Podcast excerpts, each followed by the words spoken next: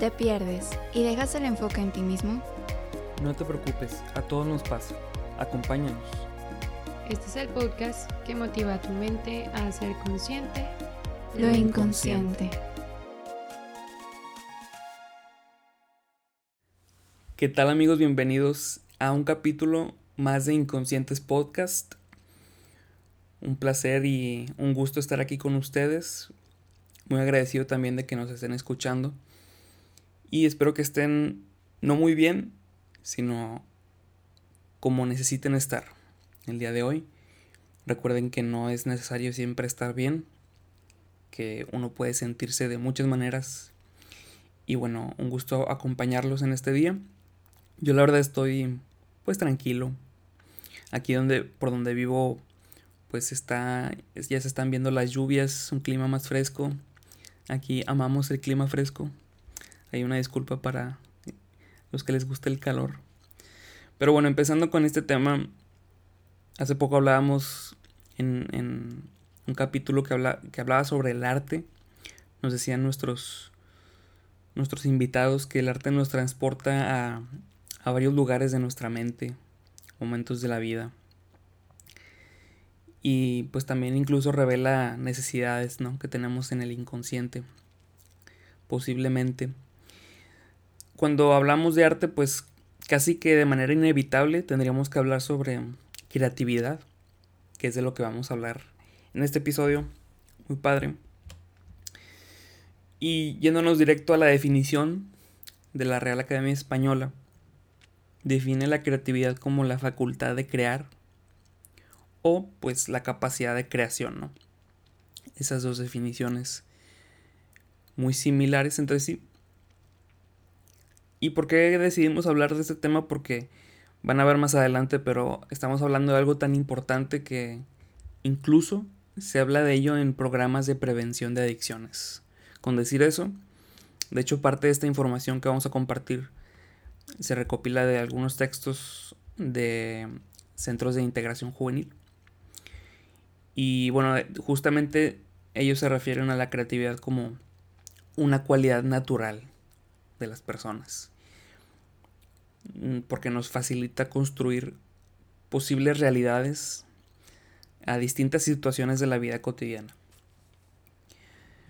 Por lo tanto, pues esta cualidad puede ser construida, puede ser perfeccionada día con día. Sobre todo nos impulsa a pensar, a sentir o a actuar de una manera.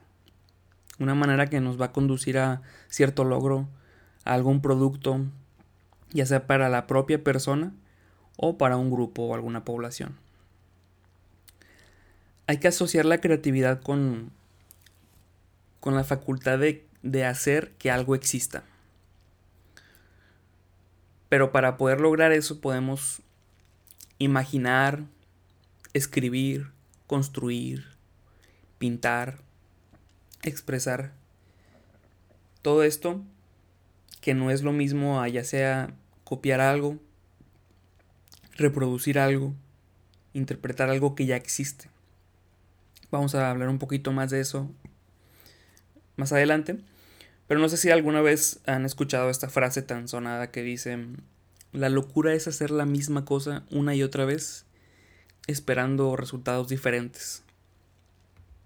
Justo por esto hablamos de buscar soluciones no de una, sino de varias, que propongan algo novedoso, pues para lograr nuestro fin, ese objetivo que tenemos en mente, o ese problema que queremos resolver. Ahora lo que nos dicen estos textos es que cuando practicamos, cuando no practicamos el pensamiento creativo, nos podemos apegar solo a lo que ya existe, ¿no? A lo, a lo que ya está establecido, Vemos todo como bueno o malo, como blanco y negro. Y podemos caer en, ignorar esos, esos grises matices que abren pues un mundo de alternativas, ¿no? Así podemos cerrarle las puertas a el respeto hacia las opiniones de otras personas, al diálogo, a la tolerancia, a la negociación. E incluso podemos decir con algo de pena, ¿no? Es que nunca he pensado en algo o pudiera darnos pena el decir, es que nunca he creado algo que nadie haya visto jamás. Porque asociamos la creatividad con eso, ¿no? Crear algo que no exista o algo súper innovador. Pero no tiene por qué ser así, ¿no? Esta regla. Basta con la utilidad que, que ya sea nuestra creación o nuestra idea, pues nos proporcione para, para el objetivo que tenemos en mente no nada más la utilidad, sino también la, novedad que suscita en, en, nosotros mismos. Ahora, para poder desarrollar esta cualidad, sí sería bueno que la veamos como un ejercicio constante, una forma de, de encontrarnos con las ideas, para que así nos ayuden a ya sea resolver o comunicar situaciones, y problemas, pero que también nos van a ayudar a acercarnos a la realidad. Ahora, en este tema de la creatividad, de repente podemos confundirnos un poquito con algunos otros conceptos, ¿no? Cuando hablamos de creatividad, de repente podemos pensar en otras palabras parecidas, con imaginación, invención, el descubrir algo proponer algo. Todas esas palabras de repente como que se juntan y pensamos que significan lo mismo. Pero por ejemplo, si quisiéramos diferenciar la creación de un descubrimiento, podemos partir primero de que ambos nacen de una búsqueda. Estamos buscando ya sea satisfacer una necesidad resolver una situación adversa que tenemos, ambas nacen de una búsqueda. La diferencia entre cada una es que la creación nace en el interior. Surge con un pensamiento, surge con una idea de nosotros. Ahí es donde nace. Y ya después es cuando toma forma en el exterior. En cambio el descubrimiento eh, ahorita estaba diciendo otras palabras, pero agarro el descubrimiento como un ejemplo, ¿no? Que se diferencia. El descubrimiento nace de manera contraria. El descubrimiento nace del exterior para ahora sí sumergirse dentro de nosotros, pero lo encontramos en el entorno. Si se fijan, si existe una diferencia entre todas estas ideas que asociamos con la creatividad si viéramos el, la creatividad como un acto, usualmente consiste en, inferir o idear una relación entre dos o más situaciones que, que busca conseguir un efecto, ¿no? Una relación que a lo mejor podríamos decir que antes no se nos había ocurrido, pero justamente de eso se trata, de, de juntar o hacer que se encuentren dos o más ideas que antes no parecían tener relación alguna y es así como podemos recurrir a la creatividad no solo para crear algo, sino para poder resolver conflictos, digamos, de comunicación de personas. Cuando, eh, cuando dos o más personas tienen pues distintas ideas que chocan entre sí. Así es como podemos respetar a otros, aun cuando no comparten nuestras convicciones. ¿Por qué? Porque visualizamos no solo visualizamos, sino que analizamos, interpretamos desde diferentes puntos de vista una infinidad de formas de pensar e ideologías que no contemplamos. De hecho, no sé si han escuchado, pero en medicina existe un, y en biología en general, pero hablando del cuerpo humano, existe un concepto que se llama plasticidad cerebral. No sé si lo has escuchado o si sabes más o menos a qué se refiere.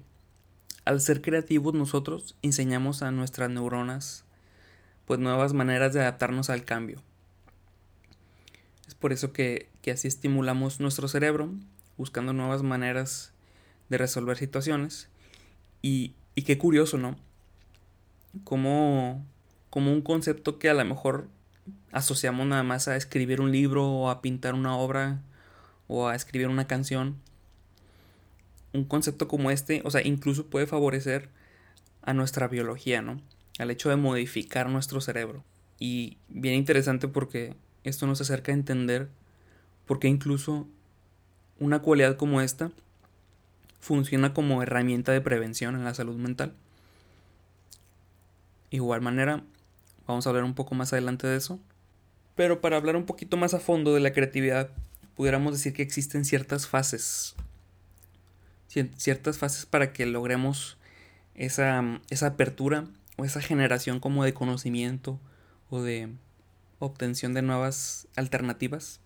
Eh, probablemente ya hayamos hecho muchas de estas, muchos de estos pasos, pero no sabíamos. Pero vamos a empezar a nombrarlos, ¿no? El primer paso en la creatividad es la preparación. En este momento, pues usualmente se investiga, se analiza como ideas, productos, problemas.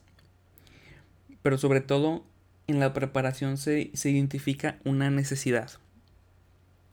Pudiéramos ver eso como el primer paso. Y también surge el deseo de, de resolver esa, esa, necesidad, ¿no? O satisfacerla. Después de eso viene el paso de la incubación. ¿A qué se refiere esto? pudiéramos decir que es como un momento de, cero actividad, porque podemos decir, híjole, es que un problema que estoy pensando a lo mejor no tiene solución, pero precisamente en esta fase se busca como mezclar ideas, sobre todo recuerdos, sentimientos, experiencias. Aquí es cuando ya, si ya nos ponemos un poco más adentro en términos psicológicos, se dice que nuestro preconsciente empieza a buscar esos recuerdos a los que tenemos acceso experiencias, cosas que ya hemos hecho antes para resolver cosas. Por eso esta frase de la locura es buscar hacer la misma cosa una y otra vez, esperando resultados diferentes. Porque en esa misma búsqueda de cosas que ya hicimos en el pasado, caemos en cuenta de que probablemente no sean suficientes para resolver el problema actual y por eso empezamos a conectar eso con otras posibilidades, con otras ideas y demás. Después de eso viene el paso de la iluminación. Este probablemente le suene un poco más familiar porque incluso varios artistas o autores o personas del medio o que tienen que ver con la creatividad le llaman a este paso el momento de eureka.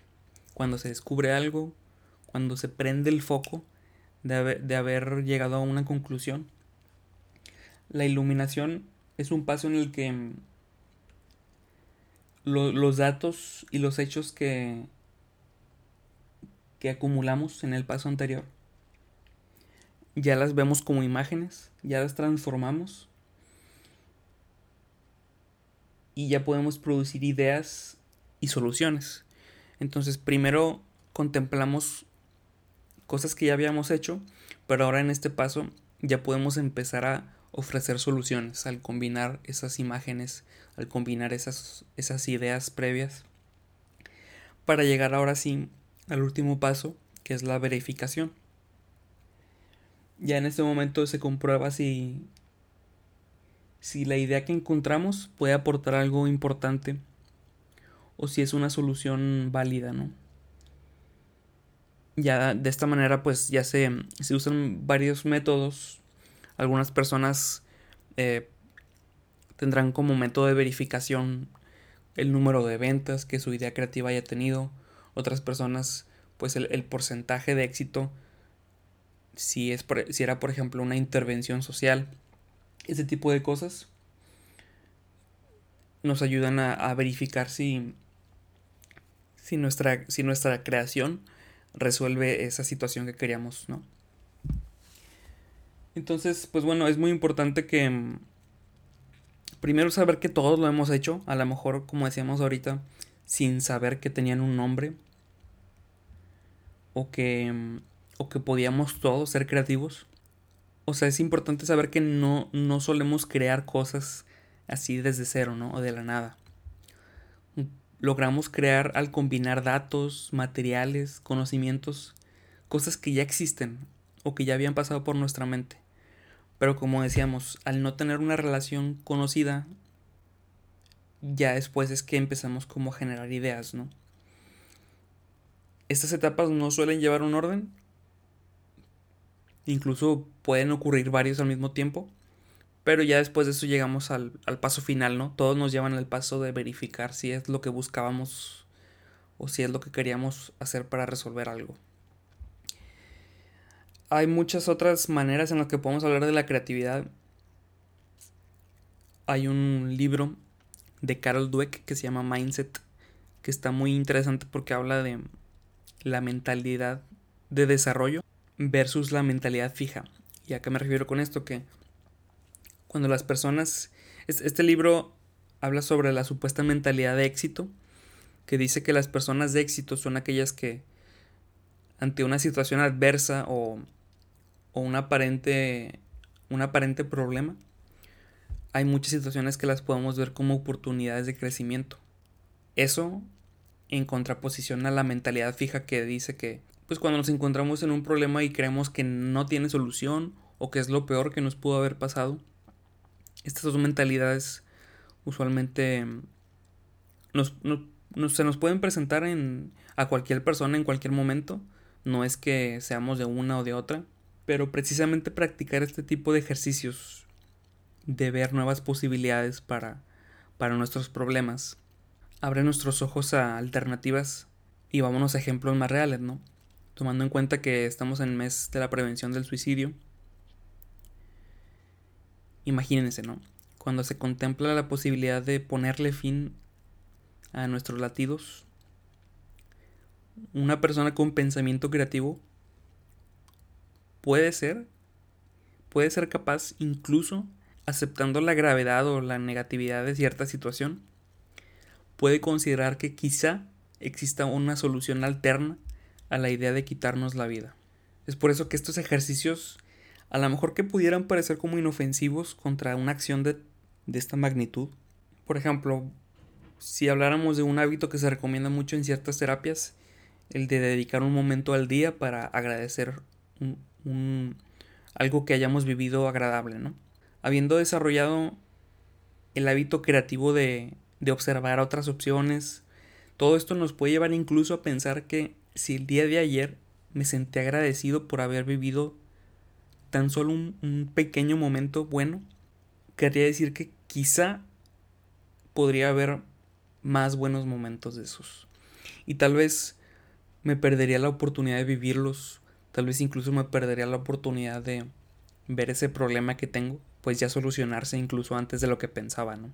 Es por eso que la creatividad funciona como una herramienta incluso de prevención, ya sea de adicciones, del suicidio, de de problemas con amigos, problemas de pareja. A esa magnitud lleva la creatividad, al contemplar otras cosas sin aparente relación.